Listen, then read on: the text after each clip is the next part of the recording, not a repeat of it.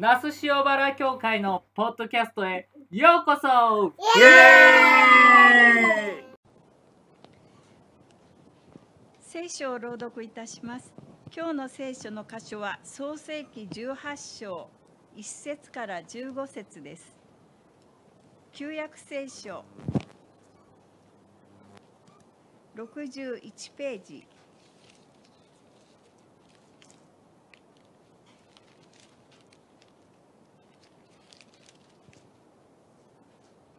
んなさい61ページじゃないですか、23ページです。ごめんなさい。あ、ごめんなさい。えっ、と23ページです。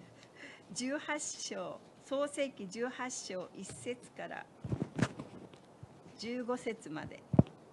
旧約聖書の61ページ。に23あ、ページ。20 23ページ。23ページです。失礼いたしました。お読みします。主はマムレの樫の木のところでアブラハムに現れた。暑い真昼にアブラハムは天幕の入り口に座っていた。目を上げてみると3人の人が彼に向かって立っていた。アブラハムはすぐに天幕の入り口から走り出て迎え、地に触れひれ伏していった。お客様、よろしければどうかしもべのもとを通り過ぎないでください。水を少々持ってこさせますから、足を洗って木陰でどうぞ一休みなさってください。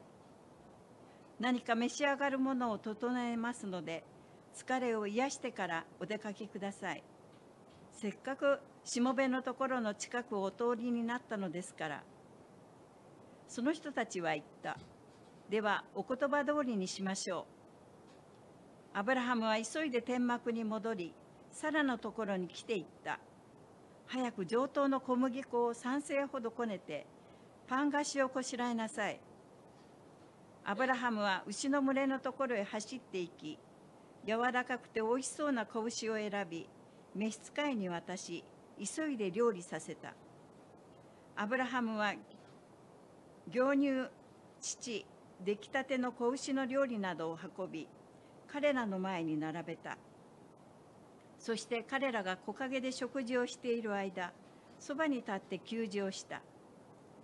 彼らはアブラハムに尋ねた。あなたの妻のサラはどこにいますか？はい、天幕の中におります。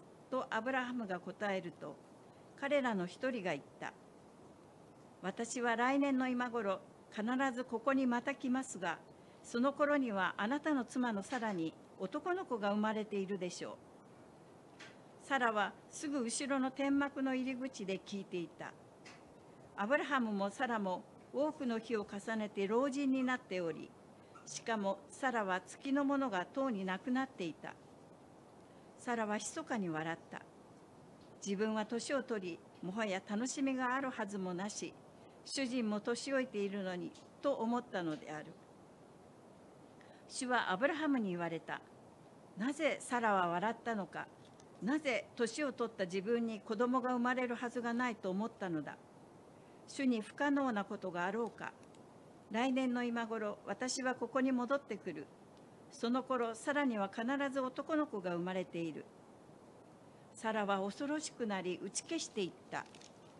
私は笑えませんでした。主は言われた。いや、あなたは確かに笑った。ここまでです。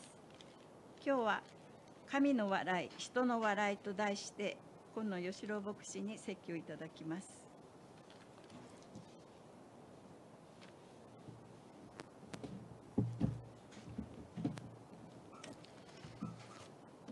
え今日は、えーアブラハムに息子イサクが誕生するという予告が与えられる18章ですけども前半、えー12章のこのアブラハムの旅立ちから今日までの流れ。そして後半は今日の18章のこの笑いについて。このイサクっていう名前はそもそも笑いっていう意味なんですけどもこう私たち人間の笑いにもさまざまなこの含みのある笑いがありますよね。サラの笑いはどんな含みだったのか。そして私たちにも最後は笑いが神様によって備えられているそのことをお話ししたいと思います。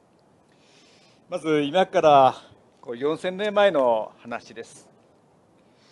えー17章でですね、アブラムがアブラハム、まあ、諸国民の父という意味に変えられますし、妻のサライも、これは私の、まあ、母とかいう意味ですけども、サラ、諸国民の母っていうふうに名前変えられていきます。今日の説教でもちょっとこうバラバラになっていきますけども、そこはご了承ください。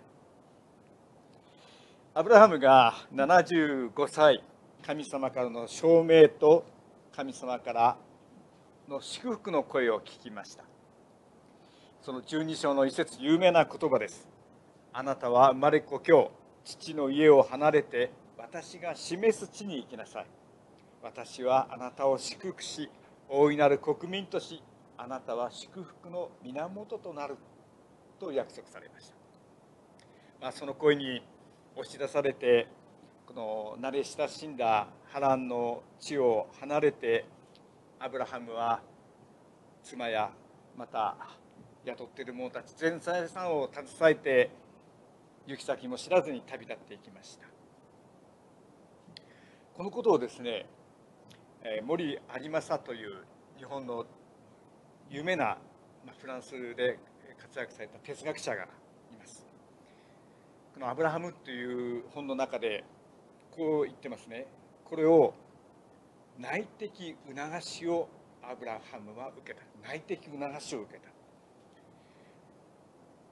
当時月太陽星などの自然崇拝が行われそれらを神としていた時代に人格的に自分に働きかける神を意識しその声を聞いて彼は旅立った。歴史史上における画期的な一歩だった。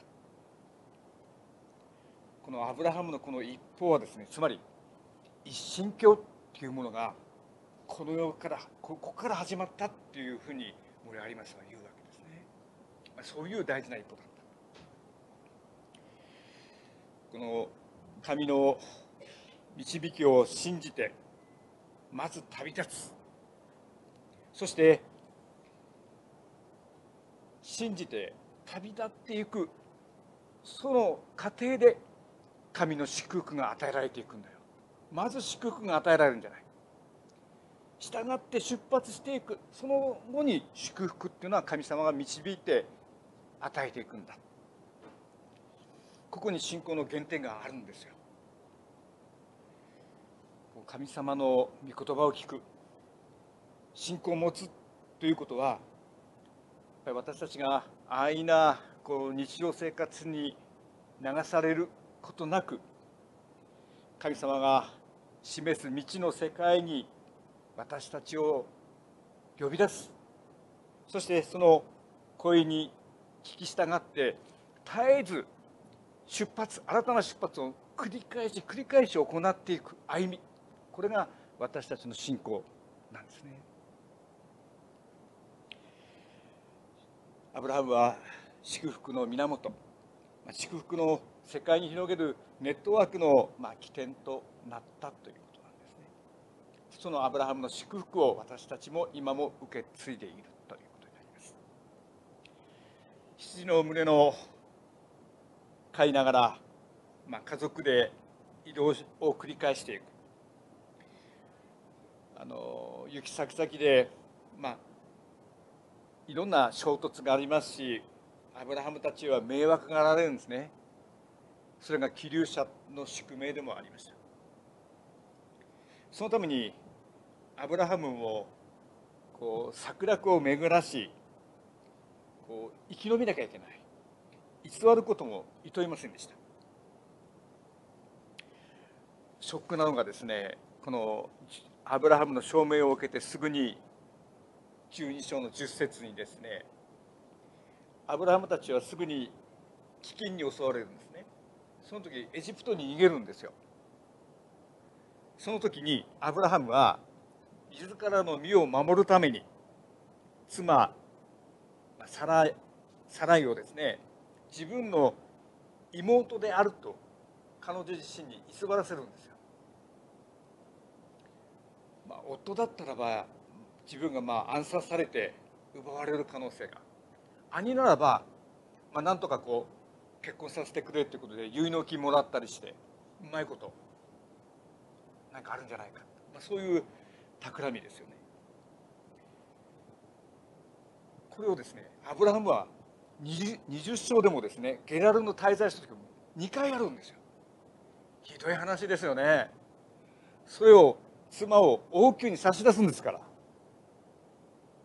妹ですって言って。まあそれほどまあ、サラは美しかったということもまあ言えるんでしょう。あの私が旧約聖書を読んでですね自分勝手に三大美人っていうのをつけてるんですけどもやっぱり一番もエステルですねやっぱり。エステル期のエステル。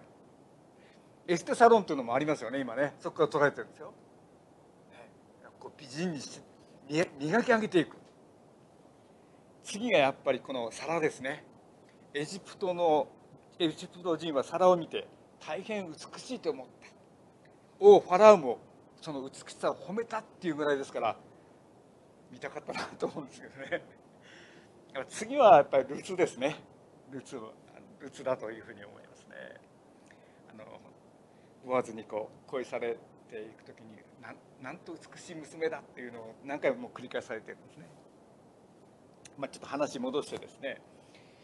このアブラハムのあのサラを妹だという偽る恋は、まあ、人間としての弱さ醜さずるさ表しています。決して模範とはならない。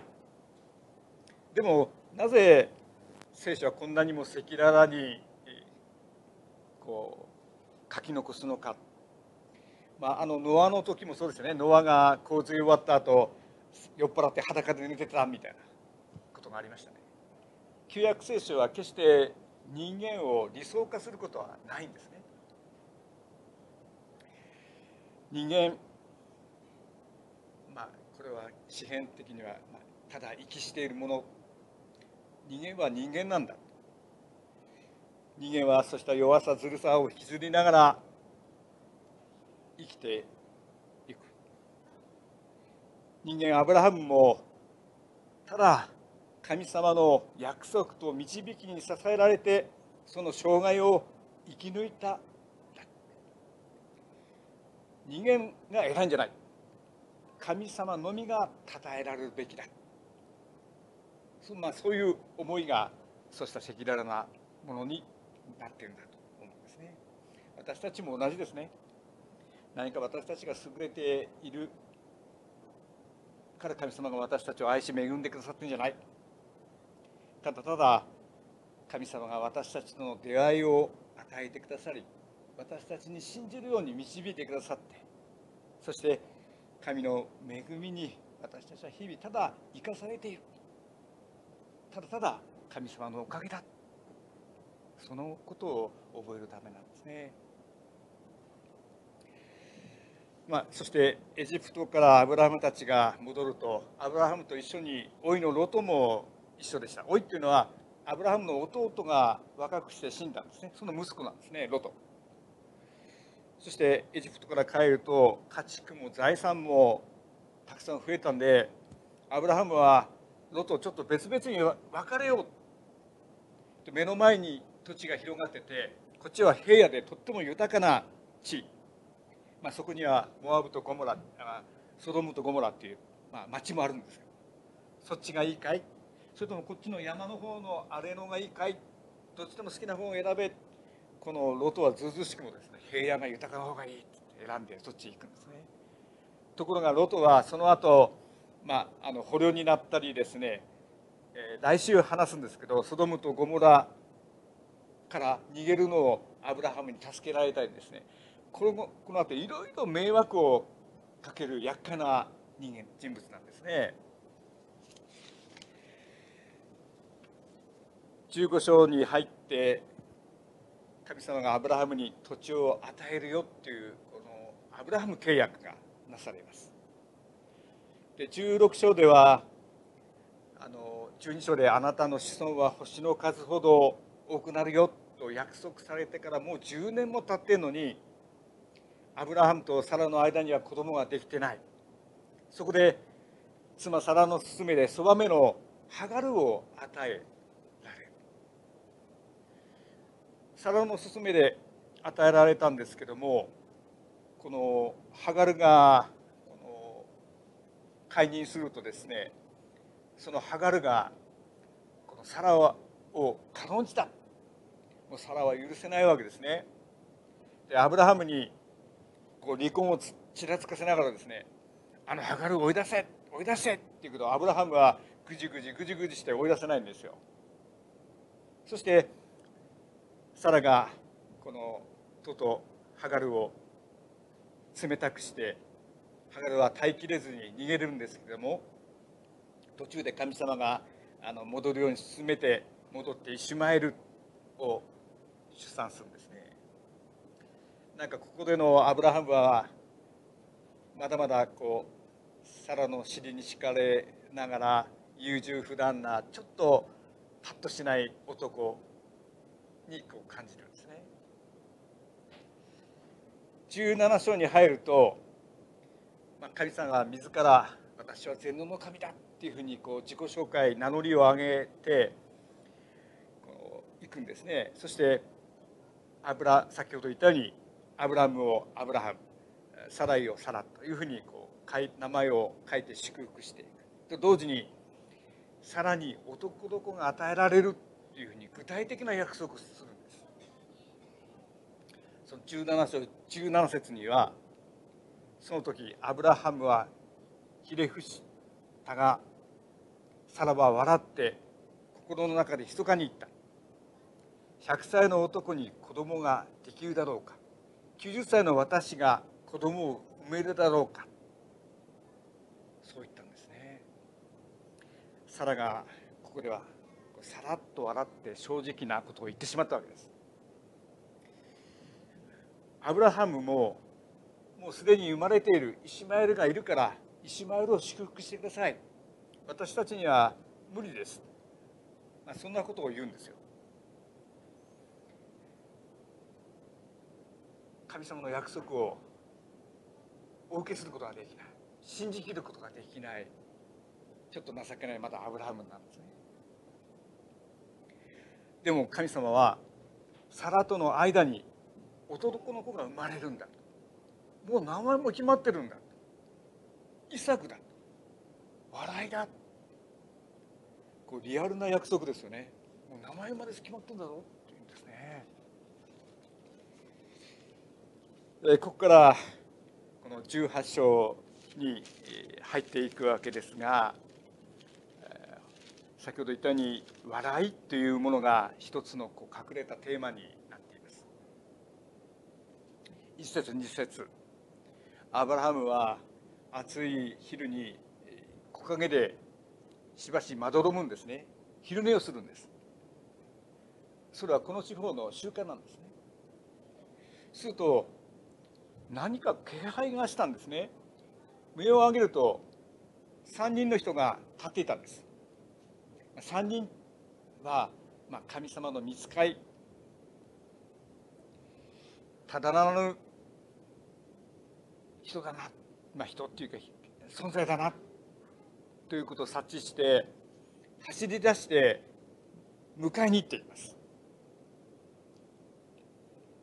そして自ら地に振り伏して丁寧にこの3人を迎えているんですね今までのアブラハムとはちょっと違うんですよ。生き生きとしてるんですよ。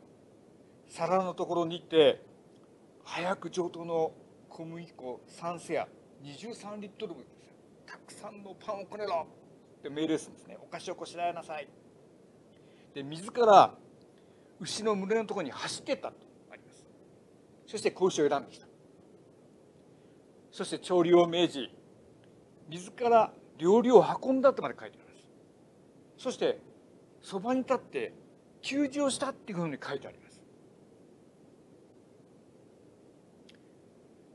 まあ旅人をもてなすのは旅人であった気流の人々であったアブラハムたちの習わしだったんですがなんかアブラハムちょっと急に変わりすぎだなっていうぐらいアブラハムが生き生きしてます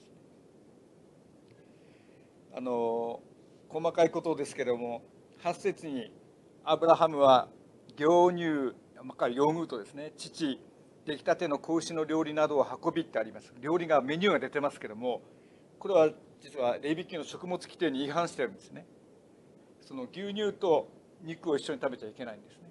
でもまだレビキができる前なんでこれはこれであまあ間違いではないということですけどね。彼らはごちそうになって、えーアブラハムに尋ねました。9節です。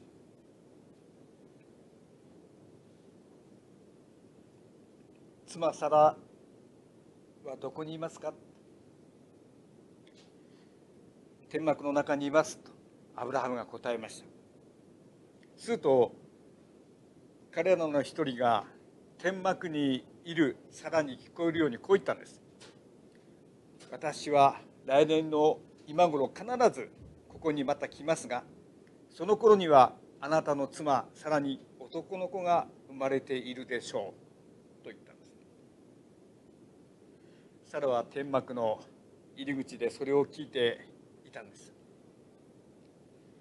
もうアブラハムも約100歳サラも90歳。もう男性機能も失われ女性の生理もなくなっている。12節ですね。サラは密かに笑った。ここなんですね。笑いっていうのはあの人間や類人しかしないそうです。ちの犬もなんか時々笑うような気がするんでパソコンで調べたら笑わないと書いてありました。あのやっぱりこう他者と神話的な関係を結ぶコミュニケーションとしてこう笑いというのがあまあ人間と類人にだけあるという書いてありました。で笑うにも皆さんたくさんなさまざまな意味がありますよね。まあ本当に楽しくて嬉しくてはははってこう笑う笑い。じゃあここの皿の密かな笑いは何だったんでしょうか？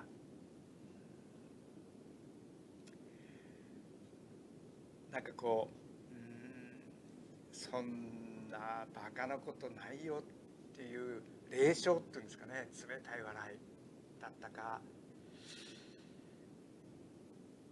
なんかこう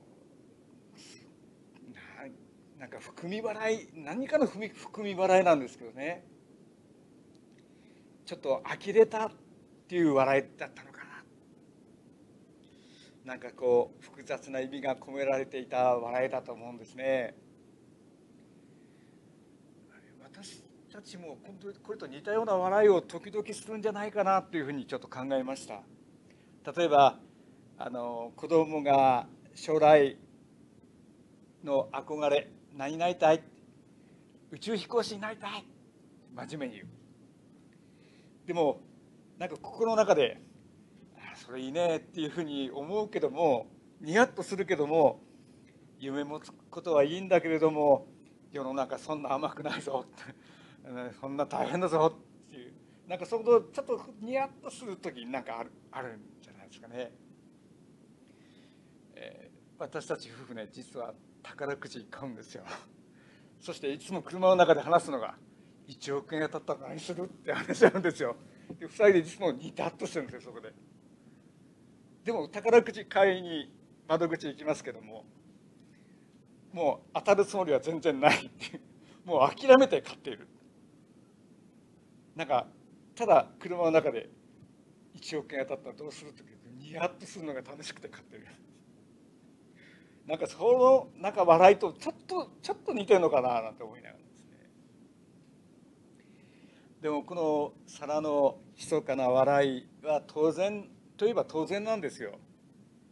冷静に現実を判断しこう私たちの、常識っていうか経験から言えば皿のそう思うのはもう当たり前なんですよね。いくら全能の神様だって無理なものは無理だよ。ありえないものはありえないよ。サラは私たちになんか近いなっていう気がするんです。正直。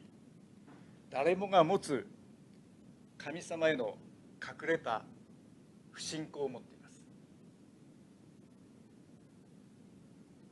それを抱えてるんですね不信仰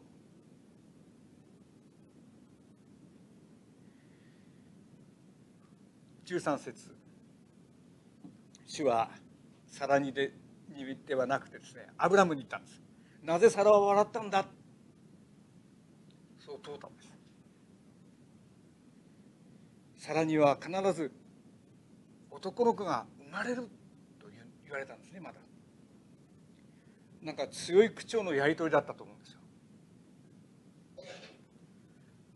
よ。15節でサラは恐ろしくなり打ち消していった。私は笑いませんでした。でも主はいやあなたは確かに笑った。と突き返されるんですね。ここがこの物語で一番面白いところなんですね。まあとっさのことでサラは恐ろしくなりこの打ち消したっていうところがですねどういうふうに感じ取るかなんですね。とっさに嘘ついてしまったのか。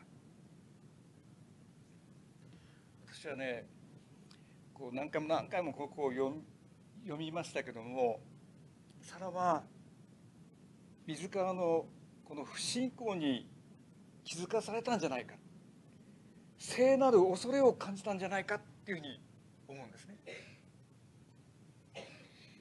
私たちにがこう信じるっていうのはこう私たちがこう納得できるっていうか理解できる納得できない理解できない肯定できない現状の中でにもかかわらず私たちは神を信じていますよ。とても笑えないような現実の重い厳しさの中でにもかかわらずけれども私たちはこの歴史に生きて働く神様の見てを信じて生きています。にもかかわらずです。サラはその聖なる恐れをここで気づいたんじゃないか。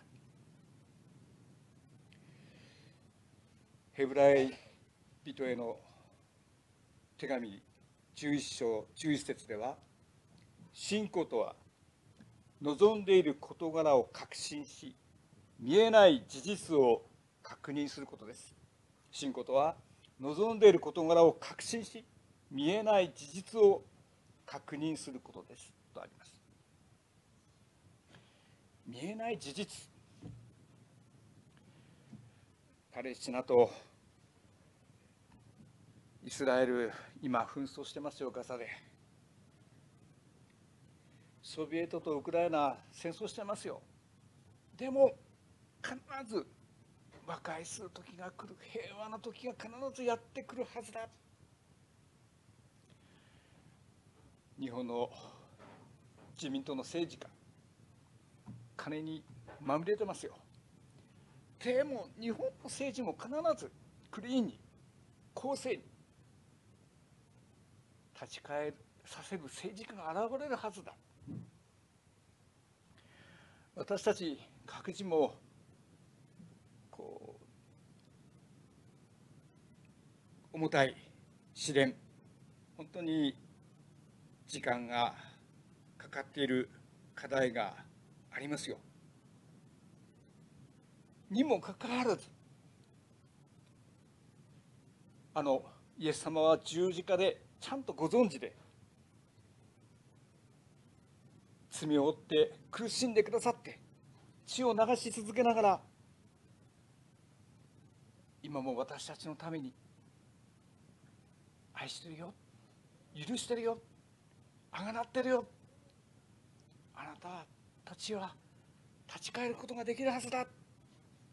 そういうふうに十字架上で自らの身を晒している。それが見えない事実また私たちがその現状で納得できない。だけども必ず神様が良きものに導いてくださる。それが見えない事実ではないか。今レントの期間ですよ。やっぱりイエス様の十字架を見上げながらイエス様が十字架私たちのために苦しんでおられる。その苦しみを一旦でも私たちが担っていこう。そういうふうに押されていく時だと思うんですね。